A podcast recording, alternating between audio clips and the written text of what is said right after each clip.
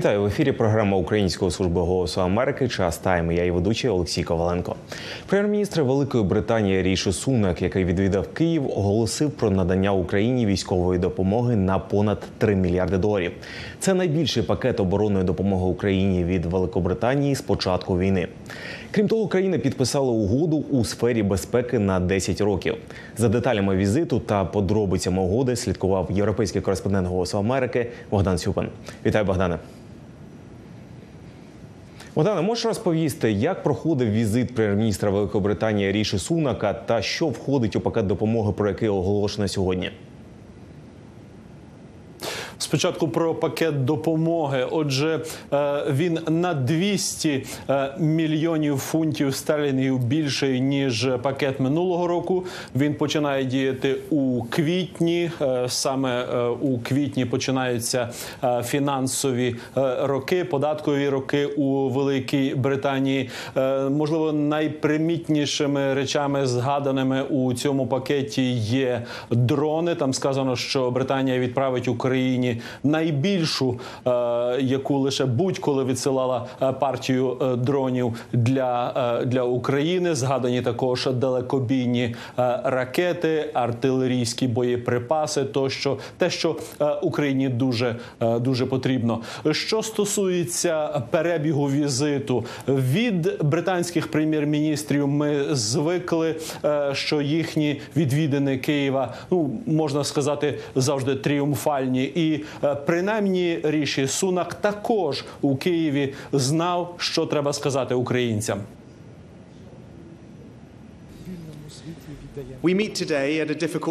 Сьогодні ми зібралися у важкий час боротьби за свободу України. Як завжди, у час війни будуть важкі періоди. Нам треба готуватися до довгої війни. Проте я вважаю, що надію нам подає досвід з британської історії. Якщо для нас величезною годиною був 1940 рік, для України це було два роки тому, коли ви вистояли проти російської навали. Зрештою, історія говорить нам, що демократія, яка витримає, завжди переможе. Путін не може зрозуміти, що, хоча можна вбити людей і зруйнувати будівлі, але жодна армія ніколи не зможе перемогти волю вільного народу, і тому Україна переможе. Богдане, от угоду України та Великобританії багато хто вже називає історичною. Можеш розповісти деталі про цю угоду та як вона може вплинути на безпекове співробітництво цих двох країн? Всі деталі я е, розповісти просто не зможу. Це дуже великий документ, але найголовніше в ньому це те, що він фактично оформлює те, що е, Британія вже робить е, для України. Тобто Британія зобов'язується допомагати Україні оборонятися від агресора. І великий документ дуже чітко розписує це по різним галузям. Також він фактично е, ставить е, оцю співпрацю, ці зобов'язання Великої Британії допомагати Україні захищатися на довготермінову е, основу. Чого там нема? Так це зобов'язання власне напряму воювати, захищати е, Україну. Тобто немає е, такої своєрідної п'ятої статті, як є у договорі НАТО. Натомість договір підкреслює, що він діятиме приблизно е, принаймні 10 років, і до часу, коли Україна мала би, е, як вона хоче, вступити до НАТО і отримати саме такі е, гарантії захисту від е, союзників, які мають члени НАТО. Богдана, і зважаючи на новий пакет допомоги, а також на безпекову угоду, чи можна говорити про нарощення обсягів допомоги Британії Україні?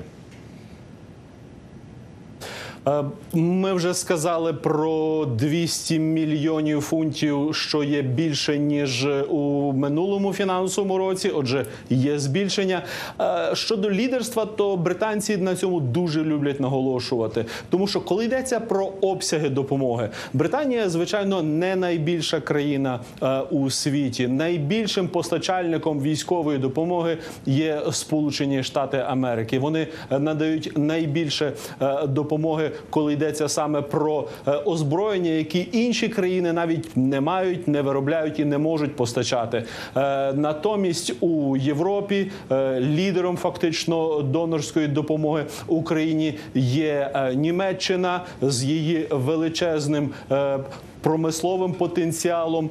Що можуть запропонувати британці? Це ну, звичайно ж свої військові можливості також е, і. На чому наголошує Лондон, так це на лідерстві, на тому, що Британія однією з перших почала надавати е, Україні так звану е, летальну смертоносну зброю е, після російського вторгнення, і навіть фактично ще і до е, також першими надали важкі танки, крилаті ракети. Тощо, тобто лідерство це те, на чому Лондон е, любить наголошувати, і напевне має підстави для наголошування. Дякую дуже тобі, Богдане. З нами на прямому зв'язку із Лондона був Богдан Ціпан.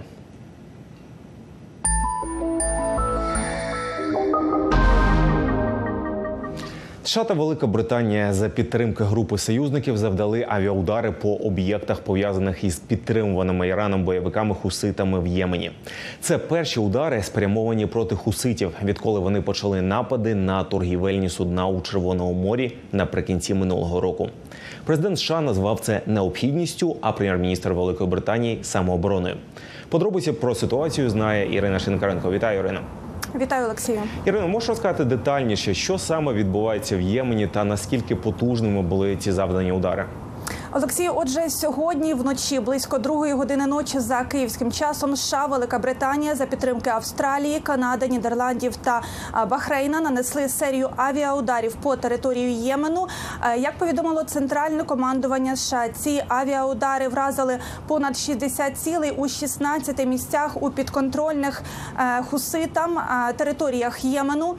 Командування військово-повітряних сил США у е, на близькому сході повідомило, що під удари, зокрема, потрапили командні центри хуситів, е, їхні виробничі потужності, а також їхні склади боєприпасів.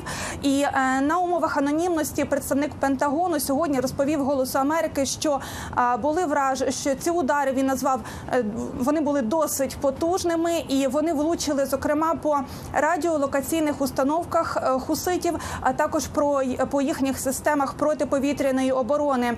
І посадовець також сказав, що цілі, які обирали для цих ударів, вони були. Е, Обрані, зважаючи на їхню віддаленість від цивільних об'єктів, а також на їхню, зважаючи на їхню загрозу міжнародному судноплавству. І е, сьогодні в офіційній заяві Пентагону е, йдеться про те, що е, ці удари наносили з винищувачів е, надводних кораблів та підводних човнів, е, використовуючи високоточні боєприпаси. І лише США, як відомо, скинули на об'єкти хуситів понад сотню е, високоточних боєприпасів. А кораблі та підводні човни е, вели вогонь ударними ракетами Томагавк. Ось така Ірина, а ситуація. можеш Олексій. розказати детальніше, от чому США та Великобританія пішли на цей крок і завдали цих ударів по об'єктах хуситів? Е, Так, Олексій, отже, удари США та союзників 12 січня. Це перша така відповідь на е, постійні атаки е, хуситами кораблів у Червоному морі. Напади хуситів на міжнародні судна за допомогою дронів, а також балістичних ракет розпочалися після атаки Хамасу на Ізраїль 7 е, жовтня. Хусити заявили, що вони підтримують Хамас і атаки на міжнародні судна в Червоному морі вони називали. Е, Вони пояснювали так, що цим вони допомагають е, Хамасу у боротьбі з Ізраїлем. І хусити зазначали, що судна, на які вони е, нападають, нібито мали зв'язки з Ізраїлем. За даними Пентагону, від середини листопада хусити здійснили понад два десятки нападів на міжнародні торговельні судна. І як наголошують у Пентагоні, ці атаки вони завдали серйозного удару для міжнародної торгівлі по всьому світу. Цього тижня єменські хусити вони здійснили одну зі своїх найбільших атак на судна. Е, 9 січня вони атакували американські кораблі за даними Пентагону з допомогою е, 20 е, безпілотників, і е, вони випустили також кілька ракет. Тоді США та Велика Британія е, відбили цю атаку. Але як повідомили в адміністрації е, президента США, е, саме це спонукало президента Байдена віддати наказ про е, сьогоднішній авіаудар е, е, об'єктах хуситів. І президент США Джо Байден е, назвав завдані удари прямою відповіддю на безпрецедентні атаки хуситів. І Він пояснив, що е, США були змушені завдати цих ударів, оскільки спроби дипломатії вони були проігноровані. Ірина, дякую тобі дуже. На прямому зв'язку з нами була наша кореспондентка Ірина Шинкаренко. –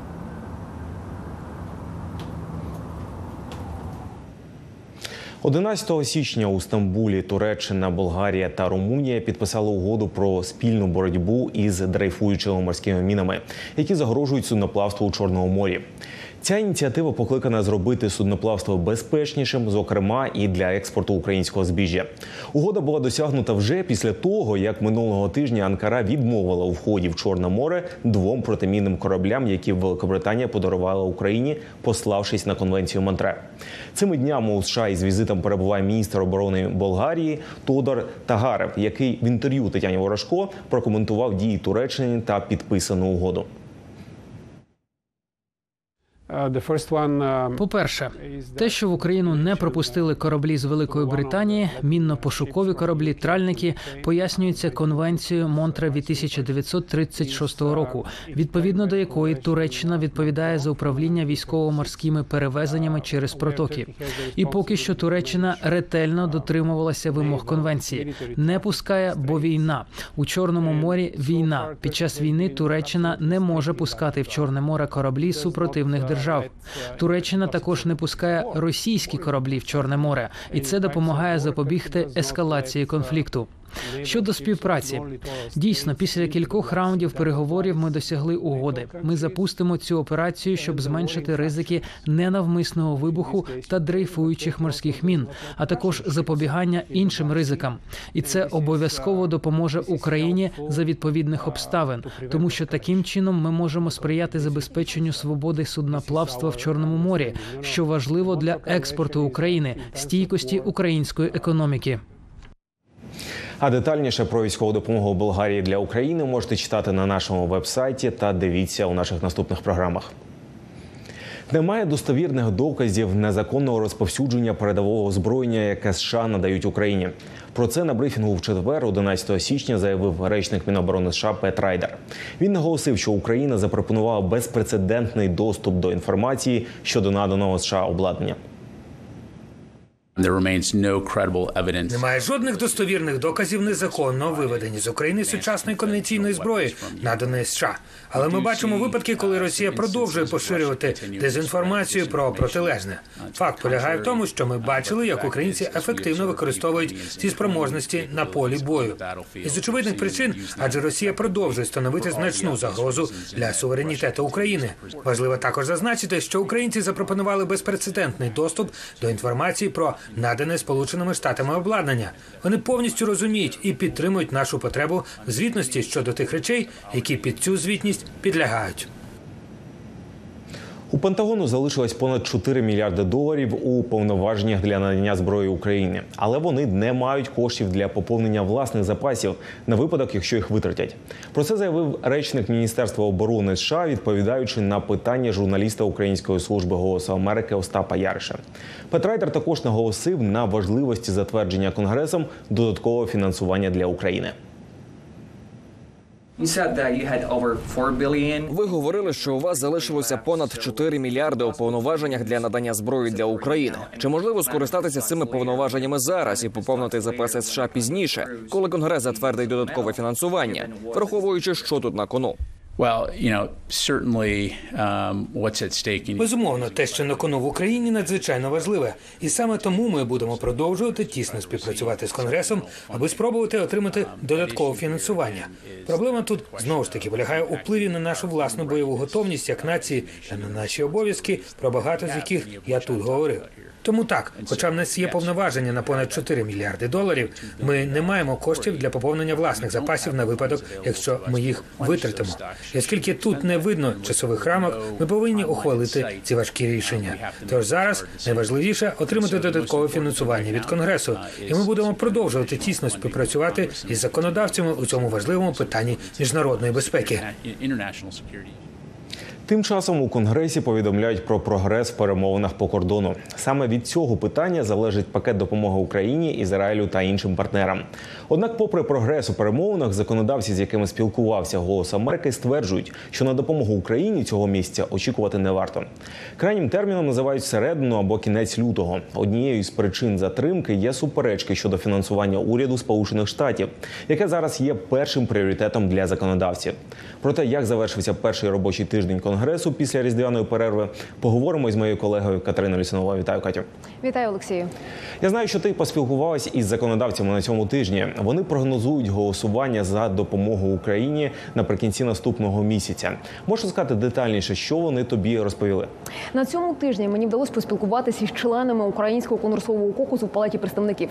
Так, одна із його співголів, демократка кон- конгресвумен Марсі Каптур, заявляє, що більше ясності щодо допомоги Україні варто очікувати наступного тижня, а саме до 19 січня, тому що це є дата імовірного шатдауну, коли конгрес має погодити бюджет уряду. Водночас, за словами Каптур, об'єктивно на голосування про допомогу Україні варто очікувати вже наступного місяця, десь всередині лютого або наприкінці лютого. Прогнози від представників українського конгресового кокусу, як республіканців, так і демократів, пропоную послухати просто зараз.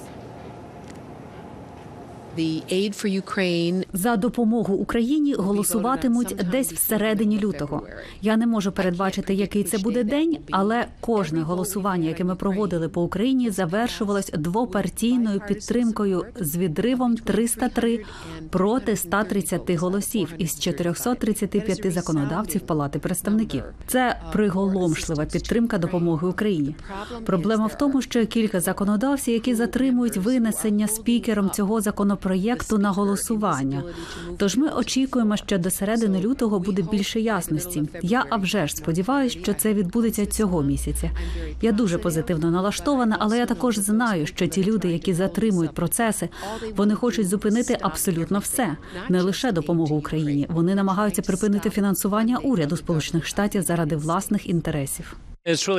Тут все чітко. Республіканці хочуть створити законопроект, який захищав би кордон Сполучених Штатів, кордони України та Ізраїлю, а також стримував потенційний напад Китаю на Тайвань.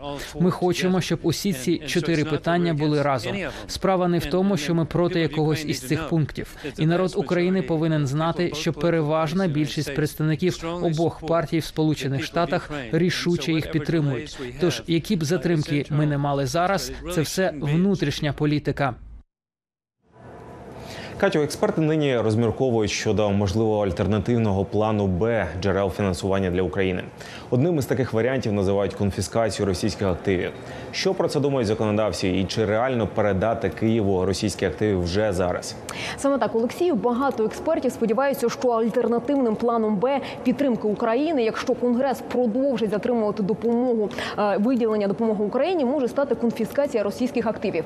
Водночас конгресвумен Марсі Каптур стверджує, що мало ймовірно погодження юридичних питань між Сполученими Штатами Америки е, та Ю та Євросоюзом, де зараз знаходиться більша частина цих 300 мільярдів доларів російських активів, може вдатись швидше ніж погодження допомоги Україні Конгресом. Відтак, за словами Каптур, навряд чи конфіскація російських активів є швидшим планом Б. Принаймні так вважає конгресвумен демократка. Пропоную послухати. Я підтримую цю ідею. Я неодноразово виступала за це, але я думаю, що конфіскація російських активів займе певний час. Про це а вже ж можна заявляти, але на практиці потрібно працювати з іншими країнами та з іншими фінансовими системами, щоб передати ці активи. Але я підтримую, що Росія повинна відплатити Україні дуже багато, і їй доведеться відповідати за свої дії у світових трибуналах. Експерти банківської сфери можуть відповісти на це краще за мене, але я знаю, що є деякі активи, які можна отримати негайно. Однак з часом вилучення цих активів вимагатиме багатьох юридичних суперечок, і це потребує часу. Але ми можемо це зробити. А от за словами посолки України у Сполучених Штатах Америки Оксани Маркарової, з якою мені також вдалося поспілкуватись на цьому тижні, ані конфіскація російських активів, ані погодження допомоги Україні конгресом не має розглядатися як план А або план Б, тому що усе це є єдиним єдиними зусиллями плану А і єдиними важливими потребами допомоги Україні. За словами Оксани Маркарової, Україні зараз потрібно багато озброєння. Відтак усі ці питання мають розглядатися як першочерговий єдиний план А. Пропоную послухати детальніше є пояснення щодо допомоги Україні та сьогоднішніх перемовин щодо цього питання просто зараз. Ми всі працюємо над планом А, і план А включає як допомогу отримання, так і конфіскацію. Конфіскація російських активів це не план Б. Нам над ним треба, і ми вже над ним працюємо. Ми над цим працюємо ще з минулого року. Е, Це не або або це і і і. Тобто ми працюємо і над конфіскацією суверенних активів, і над конфіскацією приватних активів, як в Україні, так і в Сполучених Штатах. Але допомога, яка нам потрібна від наших партнерів, в тому числі е, бюджетна, в тому числі енергетична, в тому числі гуманітарна, е, це е, така ж важлива частина цього плану. Навіть з допомогою безпрецедентної минулого року нам недостатньо снарядів, нам недостатньо всього. Тому нам треба і зберегти рівень підтримки і збільшити, і зайнятися дуже швидко співвиробництвом, власним виробництвом, і конфіскувати російські активи, тому що вони повинні за це заплатити. Таким чином, підсумовуючи перший тиждень після канікул роботи як Палати представників, так і Сенату, можна сказати, що допомога Україні від Конгресу залишається на першому місці пріоритетів як за позицією законодавців, так і власне за позицією українських дипломатів. Але коли саме варто на це очікувати, залишається відкритим питанням. І як стверджують окремі законодавці, найімовірніше варто очікувати на голосування по допомозі Україні вже наступному в наступному місяці, у лютому, всередині або наприкінці цього місяця. Дякую тобі дуже, Катю. На зв'язку з нами з Капітолію була наша колега Катерина Лісунова. Три українські стартапи стали лауреатами престижної нагороди у сфері інновацій під час виставки побутової електроніки у Лас-Вегасі, найбільшого ярмарку технологічних новинок у світі. На виставці побували Андрій Борис та Дмитро Савчук. Лас-Вегас. Раз на рік на початку січня місто азарту і розваг стає світовим центром електроніки. Роботи, гаджети, автомобілі та дорогі іграшки усе це на площі розміром із 30 футбольних полів. Виставка CES найбільша у світі. Попри великі площі, тут тісно. Відвідувачів зареєструвалось 130 тисяч. Вартість квитка на CES коштує 350 доларів. Кожен при вході отримає ось таку перепустку. Аби уникнути зловживань, організатори вирішили зробити повторне виготовлення цих перепусток також платним. Ще 350 доларів. Тому краще перепустку не губити. Цього року на виставці домінує штучний інтелект. Після успіху нейромережевого боту ChatGPT все більше виробників електроніки стали використовувати подібну технологію в своїх продуктах. Я українець, працюю журналістом в Голосі Америки. Ти чула про цю організацію? Я знаю про голос Америки. Це американська урядова мультимедійна агенція, яка транслює новини та інформацію багатьма мовами по всьому світу. Елементи штучного інтелекту використовують як у роботах для розваг, так і в побутових приладах і автівках. Машини все більше нагадують великі смартфони на колесах, як приміром, ось цей виготовлений компанією, яка спеціалізується на розробці мікрочипів. Тут загалом вісім дисплеїв, включно з дзеркалами. Якщо ви поглянете, жоден з дисплеїв не схожий на інший. Усі персоналізовані. Тому цей автомобіль буде підлаштовуватись під кожного водія індивідуально. Наприклад, у батьківському режимі можна налаштувати дитячу зону позаду. Енергетична криза, часті збої в електромережах, в тому числі у США, роблять дедалі популярнішим ринок автономного постачання енергії. Це портативний акумулятор на колесах із сонячною панеллю Bot. Журнал Time назвав це головним винаходом попереднього року. Це фактично електростанція на колесах. Апарат розроблений як для постійного використання, так і для аварійного резервного живлення. За допомогою чутливих сенсорів він слідкує за кращим джерелом світла і відповідно пересувається. Деякі компанії намагаються не просто здивувати окремими винаходами чи продуктами, а й показати, як на їхню думку може виглядати інфраструктура майбутнього. Ми намагаємось створити інфраструктуру, яка побудована на поєднанні водної енергії, штучного інтелекту і роботизації. Перший ланцюжок це ось такі розумні самокеровані мобільні одиниці, які працюватимуть як таксі чи більше автобуси на водні. Коли вони відслужать свій вік, з деталей можна зробити, скажімо, зарядні станції з корпусу теплиці. Основна мета зменшити кількість відходів. Значна увага на виставці до продуктів у сфері медицини, а особливо для людей з інвалідністю. Це найдешевший біонічний протез у світі. Принаймні так кажуть представники компанії Unlimited Tomorrow, що його виробляє. Він коштує 8 тисяч доларів, хоча аналоги у США вартують вдвічі дорожче. Процес виготовлення доволі цікавий і дозволяє здешевити продукт. За допомогою додатку для планшету чи телефону можна сканувати кінцівку. Програма створить 3D-модель протезу, з якою зроблять фактичний продукт. Після отримання протезу його потрібно зареєструвати на спеціальному сайті, через який за допомогою елементів машинного навчання біонічна рука буде пристосовуватися до носія. У 2022-му ця компанія надіслала безкоштовно в Україну кілька десятків протезів. Цього року організатори CES відзначили спеціальною нагородою за інноваційність і українську компанію, що виготовляє біонічні протези Esper Bionics. Це самонавчальний протез руки, який автоматично підлаштовує свою функціональність під звички та спосіб життя кожного користувача. На виставку з України приїхали представники 12 компаній. Це здебільшого стартапи, які шукають інвесторів або партнерів для виходу на американський ринок.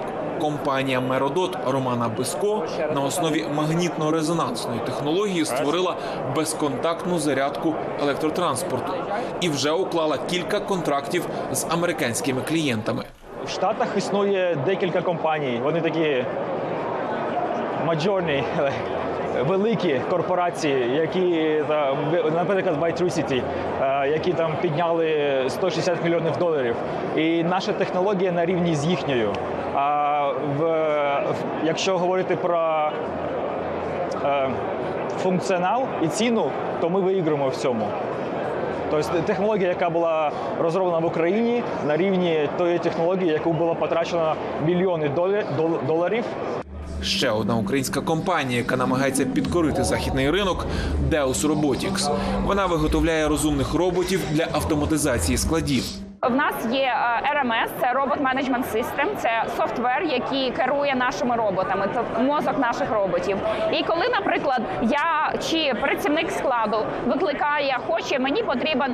е, Мені потрібні там не знаю, отака то книга. І я знову прораховує, який робот буде найближче, привезе якого стелажа, щоб було якби максимально швидко. Коли м, людина працює з посилкою і їй потрібно обробити одну посилку, це 75 секунд. З нашим роботом це займає 15 секунд. З різних причин деякі засновники стартапів з України, попри запрошення, не змогли приїхати на виставку в Лас-Вегас. А от представники голландської компанії Holoconets кажуть, що їхня технологія дозволяє створити ефект присутності людини в будь-якій точці планети. Голографічне зображення це майбутнє телекомунікації, каже Андре Сміт. За допомогою голограми створюється ефект присутності людини поруч з тобою. Ми вже використовуємо це в деяких лікарнях, коли лікарі не можуть бути присутніми на огляді пацієнтів. Кожен учасник виставки намагається здивувати відвідувачів у боротьбі за увагу споживача. Виробники в галузі електроніки стають все більш креативними. І якщо в продукті немає елементів штучного інтелекту, це стає зробити дедалі важче. Із Лас-Вегаса Андрій Борис, Дмитро Савчук, Голос Америки. На цьому будемо прощатись. Дивіться також наші щоденні брифінги о 18 на Ютубі та Фейсбуці. Дякую, що залишаєтесь з нами. Мирної вам ночі та спокійного ранку. До зустрічі.